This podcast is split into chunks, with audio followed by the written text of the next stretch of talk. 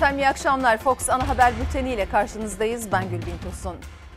Öne çıkan başlıkları aktaralım. Doğu Akdeniz'de gerilim son sürat devam ederken Yunanistan Ege'de yeni bir kriz peşinde. Yunan hükümeti karasularını 12 mile çıkarma planını yeniden gündeme getirdi. Türkiye daha önce bunun savaş nedeni sayılacağını açıklamıştı.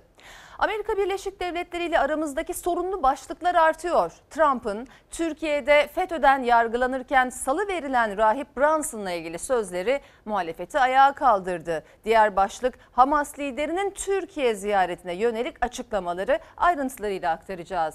Ve koronavirüs. Tablodaki verileri sizler de yakından takip ediyorsunuz. Vaka sayıları ürkütüyor artık diye bizler de hep uyarıyoruz. Ama uzmanlara göre göründüğünden çok daha fazla vaka var. Üstelik sağlık çalışanlarının psikolojisi artık bozuldu diyor uzmanlar. Son 24 saatte 3 doktor daha hayatını kaybetti. Hepsi ve daha fazlası birazdan ama önce şehitlerimiz. Önce Mersin, ardından Hakkari ve gece saatlerinde de Libya'dan acı haberler geldi. Şehit düşen 3 kahraman askerimiz bugün memleketlerinde toprağa verildi.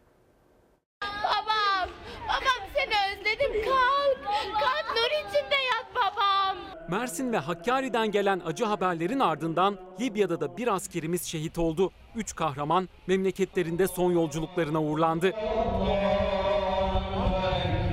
Hava savunma uzman çavuş Bilal Yılmaz, Libya'nın başkenti Trablus'ta görevliydi. 48 yaşındaydı. Görevi sırasında rahatsızlanarak şehit düştü. Evli ve iki çocuk babası şehit için ilk törende Gaziantep'te yapıldı. Babam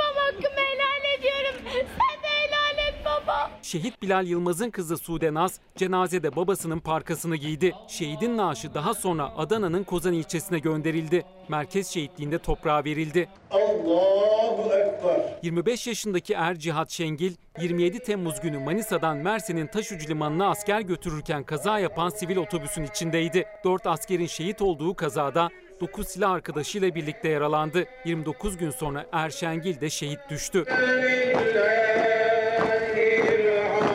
şehit için Eskişehir'de cenaze töreni düzenlendi. Şeyda Şengil cenazeye şehit eşinin askeri kamuflajıyla katıldı. Şehidin 3 yaşındaki kızı Ecrin Nisa ise aile yakını olan bir çocukla her şeyden habersiz cami avlusunda oyun oynadı, birlikte asker selamı verdi.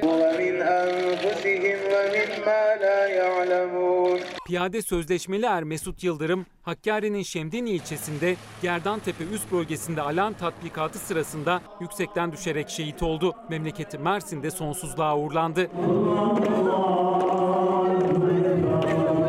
Vatan toprağıyla buluşan o kahramanların silah arkadaşları ise terörle mücadeleyi sürdürüyor. Bitlis'te insansız hava aracıyla yeri tespit edilen PKK'lı teröristi annesi dağdan indirdi. Jandarma ikna timinin görüştüğü anne askerle işbirliği yapıp ormanlık alana gitti. Küçük oğlunu da yanına aldı. Terörist olan oğlunu teslim olmaya ikna etti. Sonra da güvenlik güçlerine teslim etti.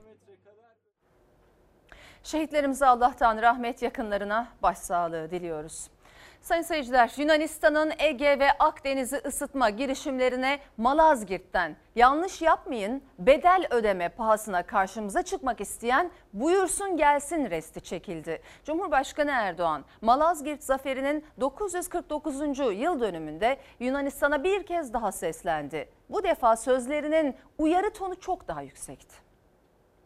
Türkiye Akdeniz'de de, Ege'de, Karadeniz'de de hakkı olanı alacaktır. Siyasi, ekonomik, askeri bakımdan ne gerekiyorsa yapmakta kararlıyız. Türkiye'nin sabrı sınanacak bir ülke olmadığını herkesin görmesini istiyoruz. Yaparız diyorsak yaparız ve bedelini de öderiz. Varsa bedel ödeme pahasına karşımıza çıkmak isteyen buyursun gelsin. Yoksa çekilsinler önümüzden. Yunanistan'ın Ege ve Akdeniz'de Türkiye'nin haklarına karşı yaptığı hamlelere en üst perdeden meydan okundu. Cumhurbaşkanı Erdoğan korkunun ecele faydası yok. Yaparız diyorsak yaparız resti çekti. Anadolu'yu perişan bir şekilde terk etmek zorunda kalanların şimdi Ege'de sahte kabadayılık peşinde koşması, mezarlıkta ıslık çalma psikolojisinin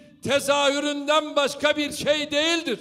Korkulun ecele faydası yoktur. Muhataplarımızı kendilerine çeki düzen vermeye, mahvolmalarına yol açacak yanlışlardan uzak durmaya davet ediyoruz. Sultan Alparslan'ın Bizans'a karşı zafer kazandığı, Türklere Anadolu'nun kapılarının açıldığı topraklardan seslendi Erdoğan. Malazgirt Zaferi'nin 949. yıl dönümünde tarihten ibret mesajlarının adresi Yunanistan ve Batı'ydı. Bizans'ın varisliğine bile layık olamayanların bugün yine arkalarına Avrupalıları alarak haksızlık, hukuksuzluk, korsanlık peşinde koşmaları tarihten ibret alamadıklarının işaretidir. Kendimize ait olanlardan da asla taviz vermeyeceğiz. Bu toprakların altında biz varız. Üstünde de biz varız. Malazgirt kutlamalarına bu sözler damga vurdu. Devlet Bahçeli ile Meclis Başkanı da Malazgirt'ten yükselen meydan okumaya tanıklık etti. Erdoğan bin yıllık tarih dedi, Çanakkale'yi, Kurtuluş Savaşı'nı ve 15 Temmuz'u anarak sözü bugüne getirdi. Bizi bu topraklardan atmayı başaramadılar. Devletimizi yıkmaya muvaffak olamadılar. Türkiye'ye yönelik ameliyat yapma hevesleri kursaklarında kalanlar aradıkları fırsatı bulamayacaklardır. Yunanistan Akdeniz'de suları ısıtırken Ankara buna sessiz kalmayacağını, sabrımızı sınamayın restiyle Anadolu tarihinin en önemli adresinden verdi. Malazgirt'ten yapılan uyarının Ege'nin karşı kıyısındaki yankısına çevrildi gözler. Yaparız diyorsak yaparız ve bedelini de öderiz. Varsa bedel ödeme pahasına karşımıza çıkmak isteyen buyursun gelsin. Yoksa çekilsinler önümüzden biz kendi işimize bakalım. Yunanistan, Ege ve Doğu Akdeniz'de ateşle oynamaya devam ediyor. Atina, Oruç Reis'in görev yaptığı bölge yakınlarında üst üste tatbikatlar yapıyor. Türk savaş gemileri teyakkuzda. Yunan hükümeti ise karasularını 12 mile çıkartma planını yeniden gündeme getirdi. Daha önce de benzer hamleyi yapan Yunanistan'a Türkiye bunun savaş nedeni sayılacağı karşılığını vermişti.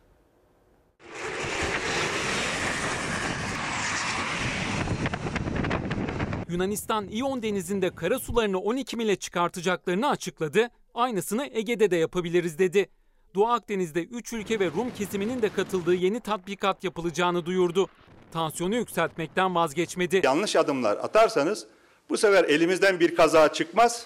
Gereği neyse onu tereddütsüz bir şekilde yaparız. Doğu Akdeniz'de sular ısındı. En ufak kıvılcım bölgeyi bir anda ateş topuna çevirebilir. Türkiye diyaloğa öncelik verse de Yunanistan ve Rum kesiminin tacizlerine karşı alarmda. Oruç Reis gemisi savaş gemileri refakatinde doğal gaz yatakları aramayı sürdürdü. Aynı bölge için Navtex yayınlayan Yunanistan, Girit Adası açıklarında tatbikatlara başladı. Yunan Fırkateyn ve F-16'larına Fransa Rafale tipi savaş uçakları, Fırkateyn ve helikopter gemisiyle eşlik etti. Tatbikata Doğu Akdeniz'de Türkiye'ye karşı oluşan cepheye dahil olan Birleşik Arap Emirlikleri de katıldı. Bunun için Girit'e 4 F-16 savaş uçağı gönderdi. Bazı ülkelerin dolduruşuna gelerek kendinizi risk atmayın. Bu şımarıklıktan vazgeçin. Yunanistan bir tatbikatta Kıbrıs açıklarında gerçekleştiriyor. İtalya ve Rum kesimiyle birlikte Türkiye karşıtı her olayda en ön sırada yer alan Fransa'da tatbikata katıldı. Fransa Savunma Bakanı Parly, bölgeye 3 Rafale savaş uçağı, bir fırkateyn ve bir avcı helikopter gönderildiğini duyurdu. Doğu Akdeniz'de görevli Türk savaş gemileri de teyakkuzda. Ankara, Atina'yı krizin ilk günlerinden bu yana defalarca uyardı. Yaşanacaklardan zarar görenin Yunanistan olacağını vurguladı. Bundan sonrasını düşünecek ve ortaya çıkacak sonuçlara katlanacaklar Navtex ilan ettiğimiz bölgede karşımıza çıkacak olanlardır. Türk donanması bir yandan da bölgede tatbikat ve eğitimlerini sürdürüyor.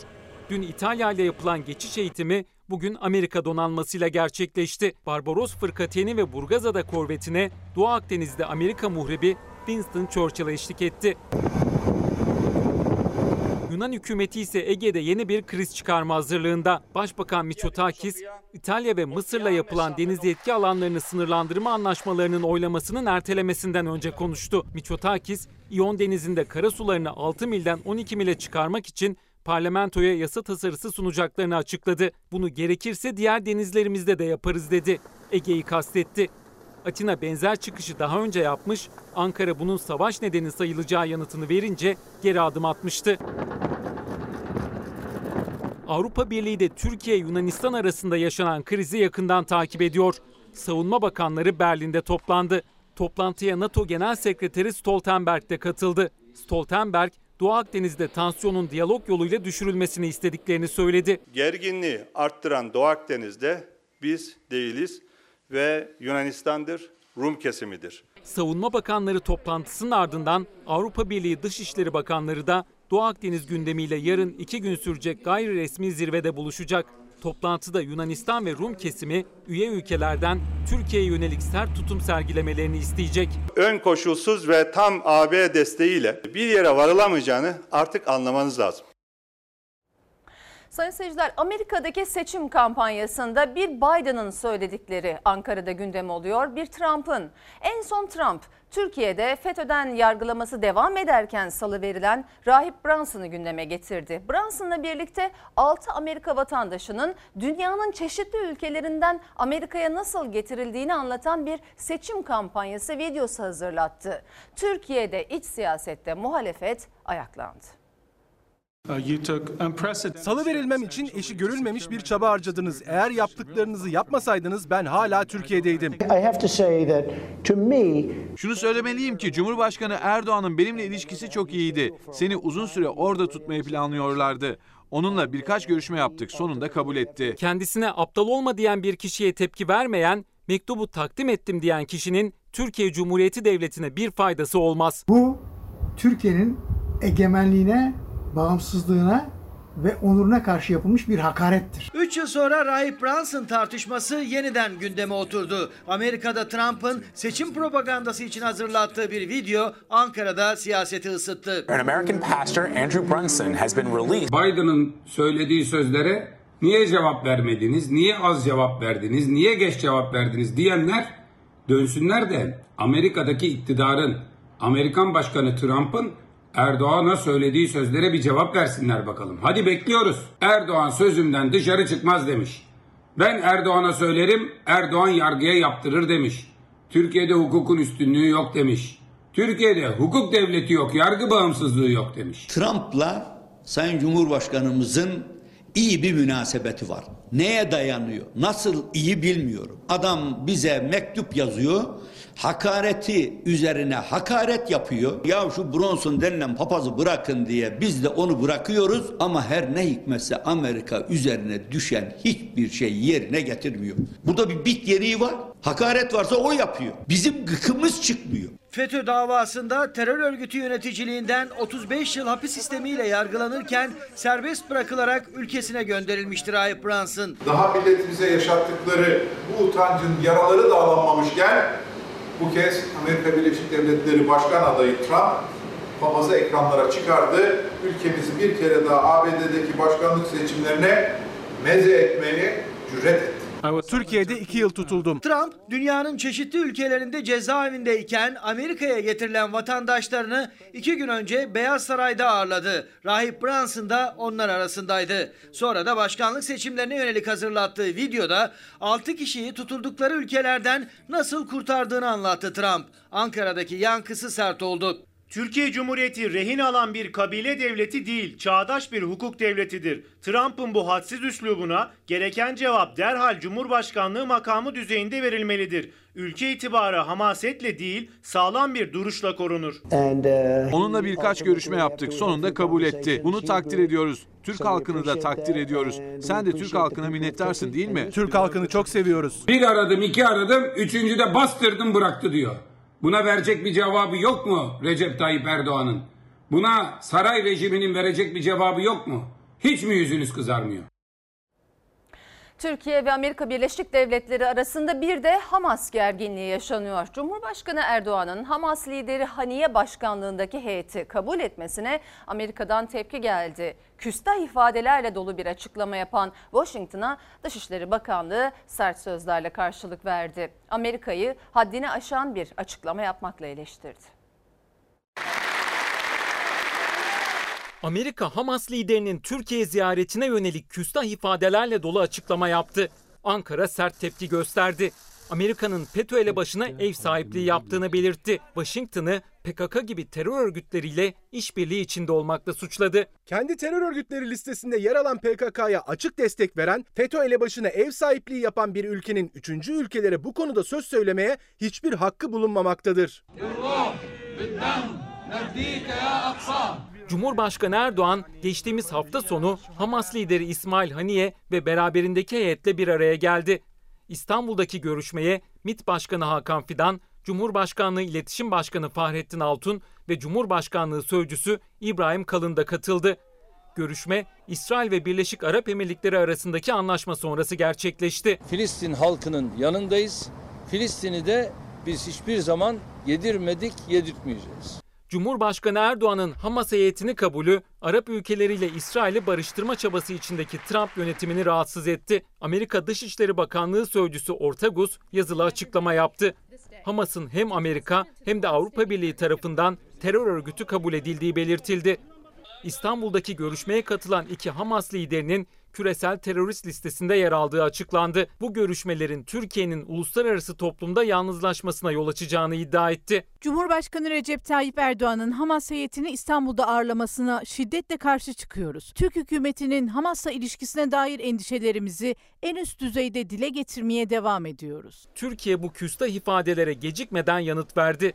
Washington'ı haddini aşmakla eleştirdi. Cumhurbaşkanımızın Hamas yetkililerini kabulüne ilişkin olarak Amerika Birleşik Devletleri Dışişleri haddini aşan bir açıklama yapmıştır. Bu açıklamayı külliyen reddediyoruz. Ankara Amerika'yı bölgedeki nüfuzunu İsrail lehine kullanmakla suçladı. Bu tutumun bölgede barış ve istikrarın sağlanmasına katkısı olmayacağını vurguladı.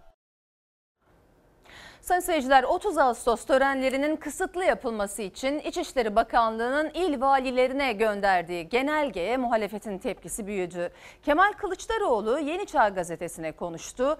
Cumhuriyet ve Cumhuriyeti kuranlarla hesaplaşmak istiyorlar dedi. CHP'li belediyelere pandemi kurallarına uyarak coşkuyla kutlama talimatı gönderildi. İyi Parti milli bayramlar ne zaman kutlanamaz? Bir ülke işgal altındaysa kutlanamaz sözleriyle tartıştı tartışmaya katıldı. Saadet Partisi Genel Başkanı Temel Karamollaoğlu ise kutuplaşma uyarısı yaptı.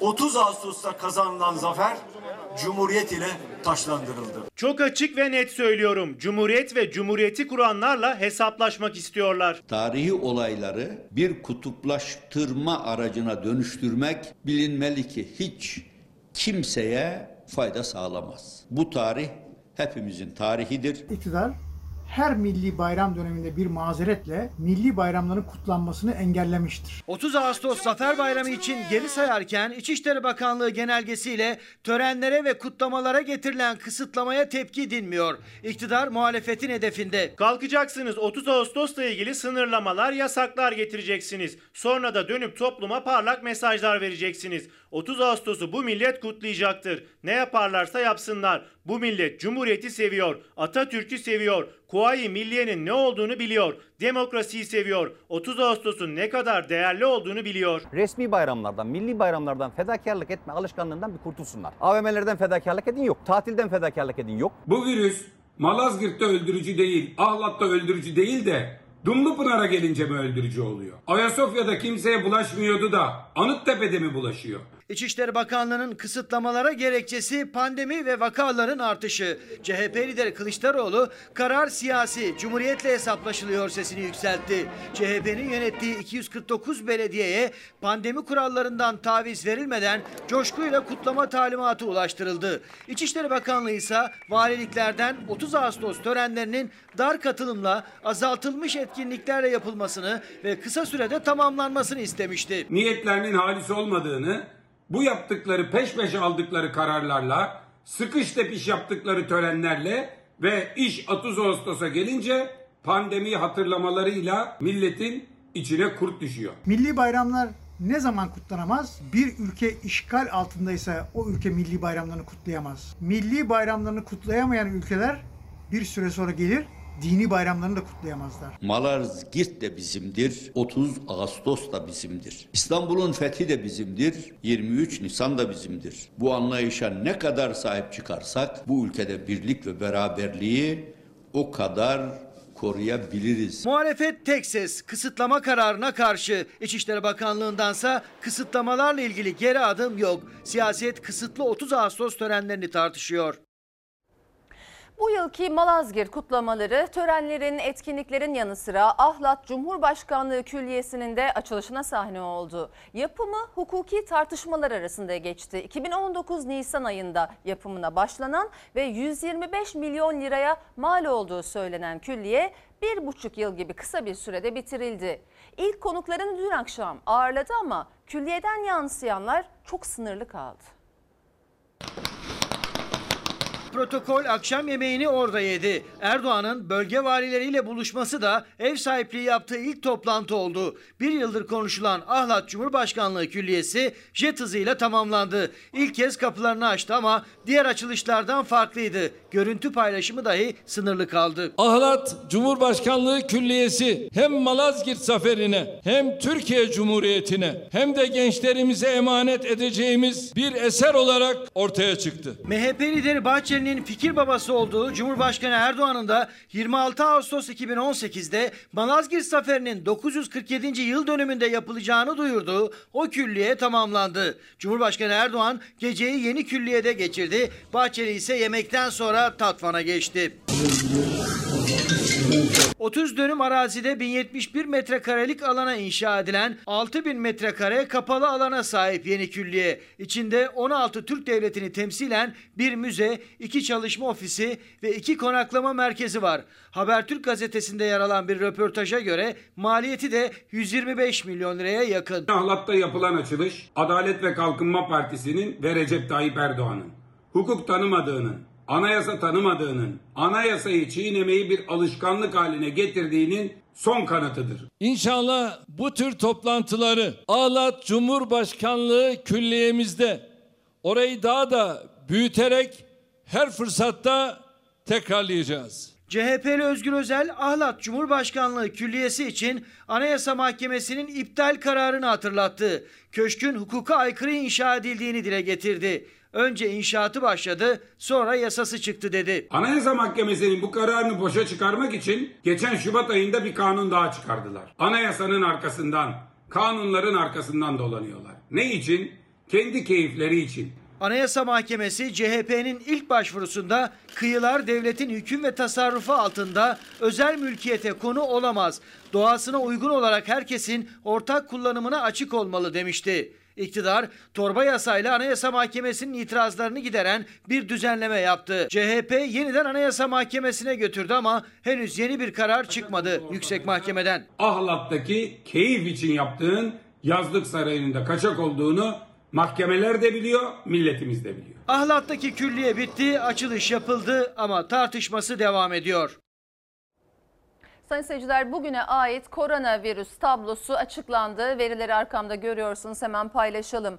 Bugünkü test sayısı 100.109. İlk defa en çok test yapılan gün oldu bugün 26 Ağustos 100.000'i geçtik.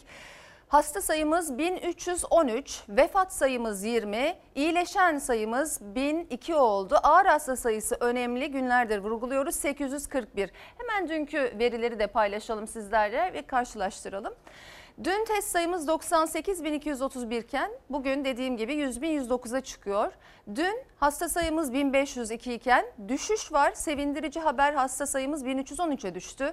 Vefat sayımız dün 24 iken bugün 20'ye düştü. İyileşen sayımız dün 887 iken onda da bir yükseliş var. Ee, gerçekten sevindirici bir haber. Yine de makasın e, daralmadığını görüyoruz hasta sayısıyla. iyileşen sayısı 1313 hasta sayısı bugün itibariyle iyileşen sayısı 1002'de kalıyor. Son olarak ağır hasta sayısını aktarmıştım biraz önce bugün 841. Düne bakalım. Dün ağır hasta sayımız 811'miş. E, ağır hasta sayısında ne yazık bir artış var. Hemen Fahrettin Koca'nın bizlerle e, bizlere mesajını da paylaşayım. Bugün 100 binden fazla test yaptık. Bu testler sonucunda 1313 yeni hastamız var. Bazı illerimizde özel tedbirler almak zorunda kaldık ki biraz sonra haberimizde aktaracağız.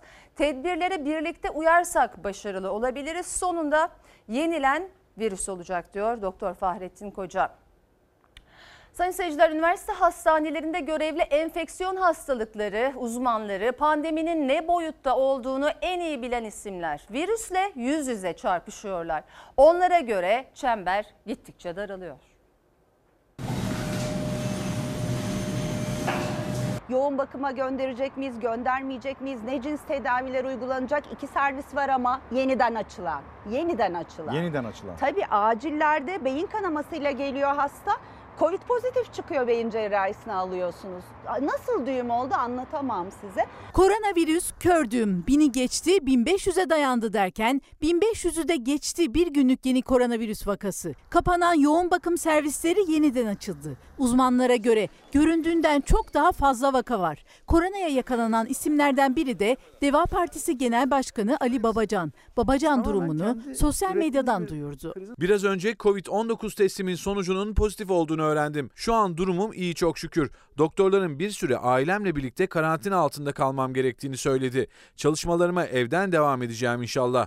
Sağlıkla kalın ve lütfen kendinize dikkat edin. Profesör Doktor Esin Şenol acı tabloları İlker Karagöz'le Çalar Saat'te anlatarak uyardı. Çember o kadar daraldı ki yakın çevrenizde, aynı sokakta, hatta aynı mahallede sayısız telefon alıyorum. Her sosyoekonomik düzeyden bizde 200 tane başvuru oluyor. İki günde 200 tane gerçek hastalık belirti ve bulgularıyla kapının önünde kuyruklar olarak başvuru oluyor. Yani ciddi belirti ve bulguları olan ve yüksek olasılıkla Covid çıkacak kişiler. Gazi Üniversitesi Hastanesi'ndeki koronavirüs tablosu böyle. İstanbul Tıp Fakültesi Dekanı Profesör Doktor Tufan Tükek'e göre de yakında 2000'li rakamları göreceğiz. Çünkü önlemler, uyarılar yetersiz kaldı. Birinci dalganın ikinci pikine doğru son hızla gidiyoruz. Hala etkin önlemlerin masaya konulmamış olmasını ve hala insanların hiçbir şey yokmuş gibi davranabilmesine ben dehşetle bakıyorum. Koronavirüsün yayıldığı alanlar belliyken yeterli önlem alınmadan üzerine bir de okulların açılacak olması yeni çıkmazları beraberinde getirebilir. Profesör Doktor Şenol çocuklarda da yayılımın görüldüğünü hatta 2 yaşında hastası olduğunu açıkladı. Bir görüntülü arama yapmak istedi birisi. Çok da böyle e, şey sıkıntılı durumda genç bir çift. Anne hasta, Covid pozitif, çocuk 2 yaşında Covid pozitif. Ortadaki genç adam çalışıyor ve ikisine birden bakıyor ve o eve kimse girmek çıkmak istemiyor. Ben o telefon görüşmesinden sonra yarım saat kendime gelemedim. İşte bu nedenle okulların açılması çok kritik. Özellikle de kronik hastalığı olan çocukların kesinlikle uzaktan eğitim alması gerekiyor. Bu bir afet. Ee, uzaktan eğitim yolunu bulmak zorundalar. Hiç öneremeyeceğim kronik hastalıkları olanların gitmesi. Okullar toplumda salgın kontrol edilmeden açılamaz. Yani nasıl düğüm olur anlatamam size. Günlük vaka sayılarının yükselişe geçmesiyle birlikte yeni tedbirler getirildi. Salgının yayılmasına en çok neden olan düğün, kına gecesi ve nişan gibi kalabalık etkinliklerin yapılması 14 ilde yasaklandı. Düğün ve nikah törenleri yapılacak ancak sadece bir saatle sınırlı olacak. İşte bugünden itibaren geçerli olan yeni tedbirler. Düğünlerden çıkıyor. Bu şehirler arası seyahatlerden çıkıyor en çok. Kontrolsüz kalabalıklaşmalardan çıkıyor. Nefes nefese bir arada yaşanan kapalı kalabalık yerlerden, iş yerlerinden, havalandırması iyi olmayan fabrikalardan çıkıyor elbette. Yapılan tüm uyarılar yetersiz kaldı. Günlük vaka sayısı 1500'ü aştı. Koronavirüsün hızla yayıldığı 14 il için yeni tedbirler getirildi. Salgının yayılma hızını en çok arttıran yeni vakaların görüldüğü yerlerin başında gelen sünnet düğünü, kına gecesi, nişan gibi kalabalık etkinliklerin yapılmasına artık izin verilmeyecek. İçişleri Bakanlığı 81 il valiliğine koronavirüs önlemleri kapsamında yeni bir genelge gönderdi. 14 ilde sünnet düğünü, kına gecesi, nişan gibi etkinlikler yasaklandı. Düğün ve nikah törenleri ise bir saatle sınırlandırıldı. Yiyecek içecek ikramı da yasak. Koronavirüsün yayılmasına neden olan bu görüntüler artık olmayacak. Düğün salonlarında oynamak ve dans etmek yasak. Sandalye ve koltuk düzeni sosyal mesafe kurallarına uygun ve dans pistini kapatacak şekilde oluşturulacak. Gelinle damadın birinci ve ikinci derece yakını olmayan risk grubundaki 65 yaş ve üzeriyle 15 yaş altı çocuklar düğünlere ve nikah törenlerine katılmayacak. Her nikah töreninde denetim için en az bir görevli olacak. Tüm kamu kurum ve kuruluşlarına da koronavirüs önlemleri kapsamında yeni kurallar getirildi. Yemekhane hizmeti ve paketli su servisi hariç her türlü yiyecek içecek ikramı durduruldu. Kamu çalışanları uzaktan ve dönüşümlü çalışma gibi esnek çalışma düzenine geçti. Tedbirlere uymayan kişilere para cezası verilecek. Alınan yeni tedbirlerin salgına etkisi takip edilecek. Yeni vaka sayılarının seyrine göre il bazında ilave tedbirler belirlenecek. Aslında uzmanlar günlerdir uyarıyordu. Hükümetin somut adımlar atmasını istiyorlardı. Bu kısıtlı önlemi de yeterli bulmadılar. Biz her gün bir tablo görüp orada da virüs bizi duyacak da kaçacak diye bekleyemeyiz maalesef. Geç kaldık. Tedbirlerde gecikiyoruz. Hala virüs yokmuşçasına tedbirsiz davrananlara en büyük tepki doktorlardan geldi. Profesör Doktor Esin Şenol dehşetle izliyorum dediği manzara karşısında sağlıkçıların psikolojik durumunun iyi olmadığını açıkladı. Türk Tabipleri Birliği ise virüse karşı mücadele verirken hayatını kaybeden doktorların isimlerini paylaşmayı sürdürüyor. Bu düşüncesiz insanlar yüzünden hayatını kaybeder. Yazıklar olsun.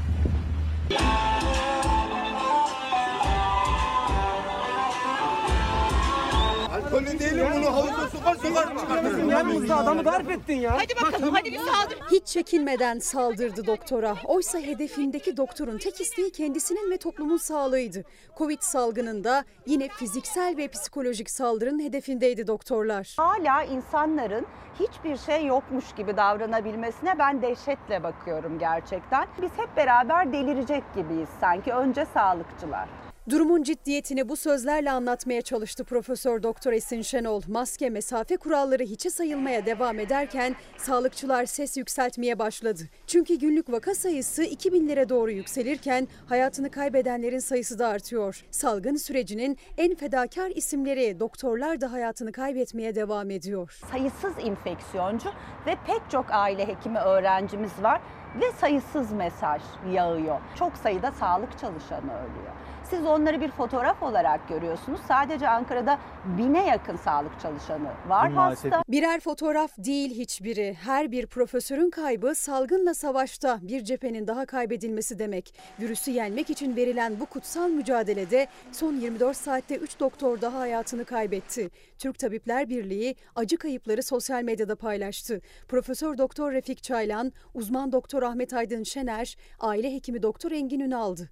Virüse karşı onlarca hayatı kurtarmak için kendi canlarını verdiler.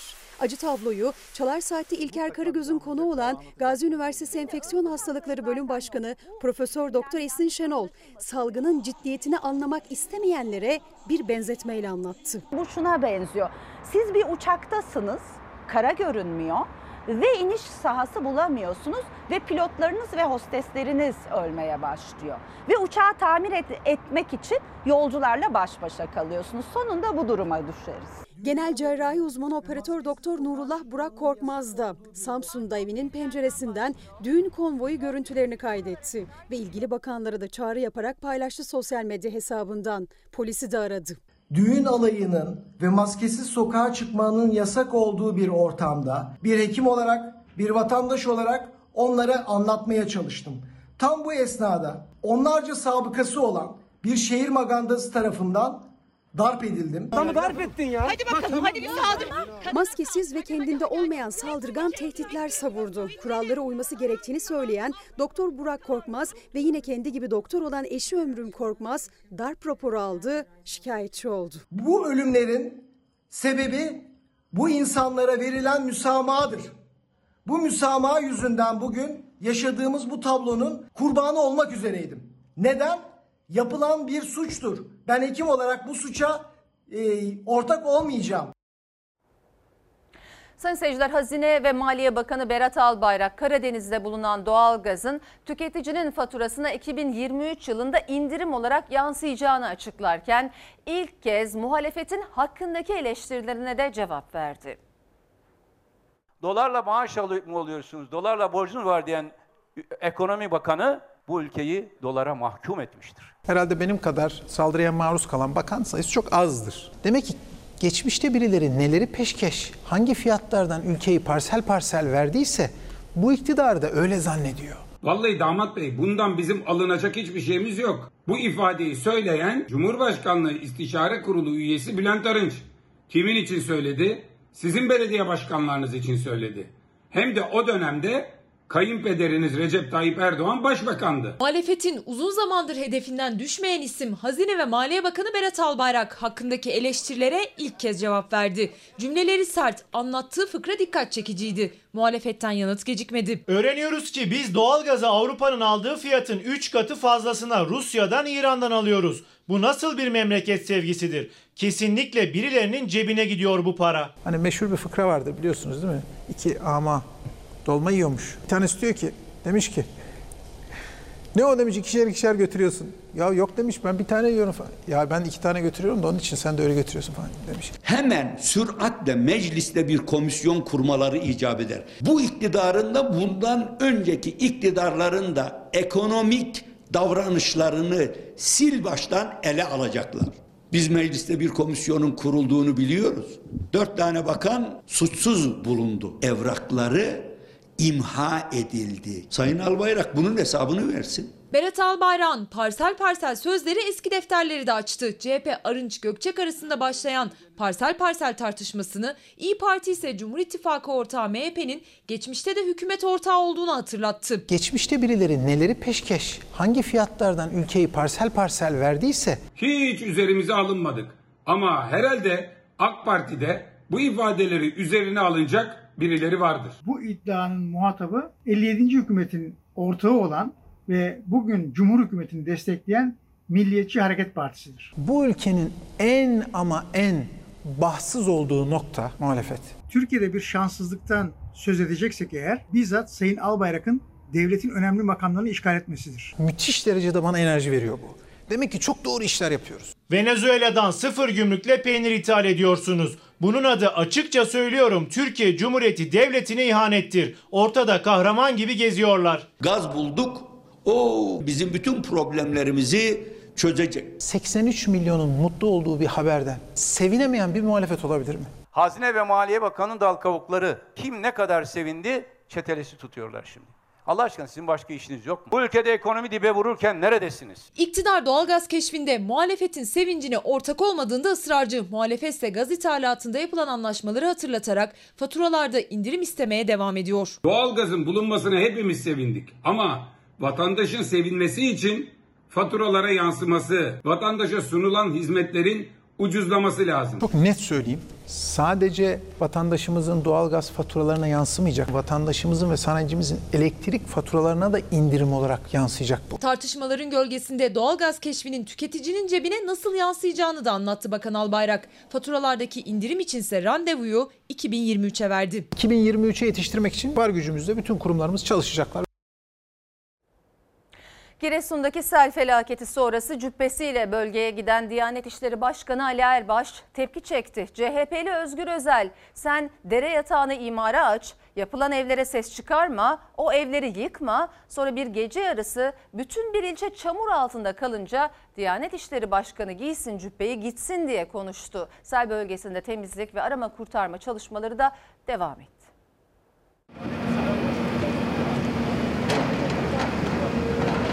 Ben e, dua ediyorum ve sabır tahammül tavsiye ediyorum. Çünkü Allah'tan gelene karşı boynumuz kıldan incedir. Ama tedbirlerimizi almalıyız. Sen dere yatağını imara aç. Yapılan evlere ses çıkarma. O evleri yıkma. Sonra bir gece yarısı bütün bir ilçe çamurlar altında kalınca Diyanet İşleri Başkanı giysin cübbeyi gitsin. Allah'tan gelince boynumuz kıldan ince. Bu kaderci yaklaşım doğru değildir. Cübbesiyle sarığıyla hasarlı binaları dolaştı, çamurun içinde gezdi. Selzedelere erzak dağıttı. Diyanet İşleri Başkanı Ali Erbaş'ın sel bölgesine ziyareti ve orada yaptığı açıklamalar muhalefetin tepkisine yol açtı. Takdir ilahi önüne geçilmiyor. Allah kolaylık versin. Oralarda Diyanet İşleri Başkanı'nın gezip de şov yapacağına orada bilim insanlarının gezmesi, onların raporlarını ortaya çıkarmaları ve o raporlara uygun tedbirler alınması lazım. Kıyameti yaşıyoruz ya. Bilmeliyiz ki bu felaketler bir sonuçtur. Neyin sonucu? Doğayı betona kurban etmenin sonucu. Giresun'un ilçelerini vuran sel felaketi sonrası Diyanet İşleri Başkanı Ali Erbaş da bölgeye giderek incelemelerde bulundu. Sel mağduru bir vatandaşla konuşurken isyan etmeyeceğiz ifadesini kullandı. İsyan etmeyeceğiz. Cenab-ı Hak'tan gelen her türlü e, yani afet artık önüne geçemeyeceğimiz için boynumuz kıldan ince diyeceğiz. Ama bundan sonra tedbir, tedbirlerimizi alacağız. Yerleşimlerimizi, e, evlerimizi ona göre yapacağız.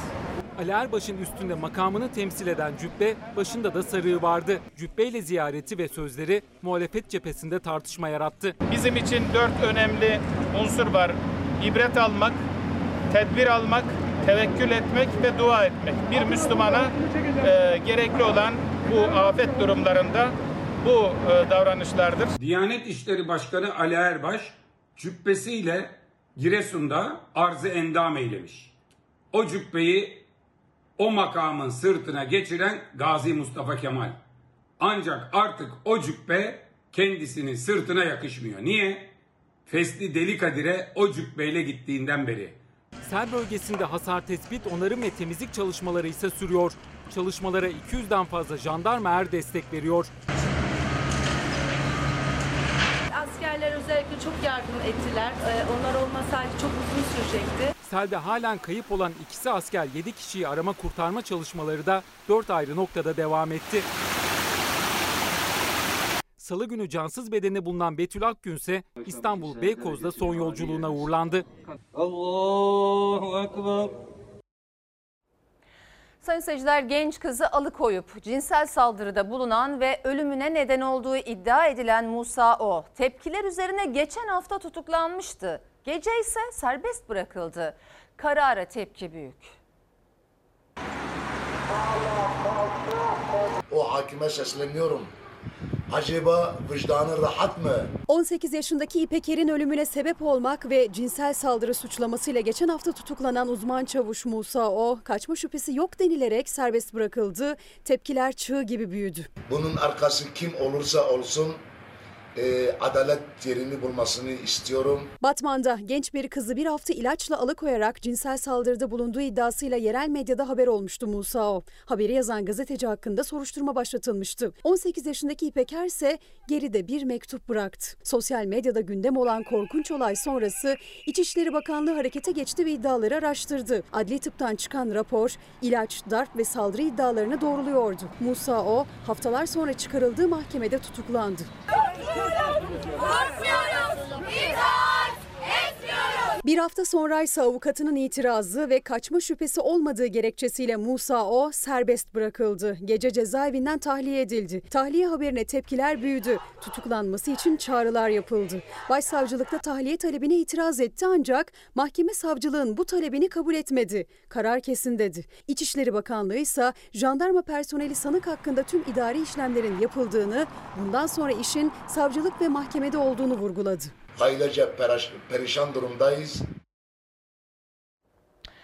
Sayın seyirciler, e, bülteni noktalamamıza az kaldı. Birazdan araya gideceğiz ama bugün koronavirüs tablosunu tekrar sizlerle paylaşmak istiyoruz. Çünkü önemli veriler var.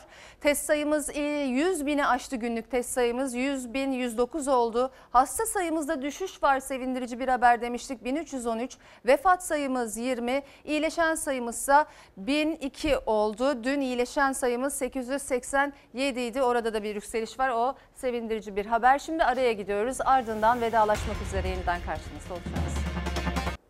Efendim Fox ana haber bültenini burada noktalıyoruz. Fox'ta yayın Sen Çal Kapımı'nın yeni bölümüyle devam edecek. İyi bir akşam geçirmenizi diliyoruz. Hoşçakalın. bir tek dostuma Her köşesi cennetin ezilir yerler için Bir başkadır benim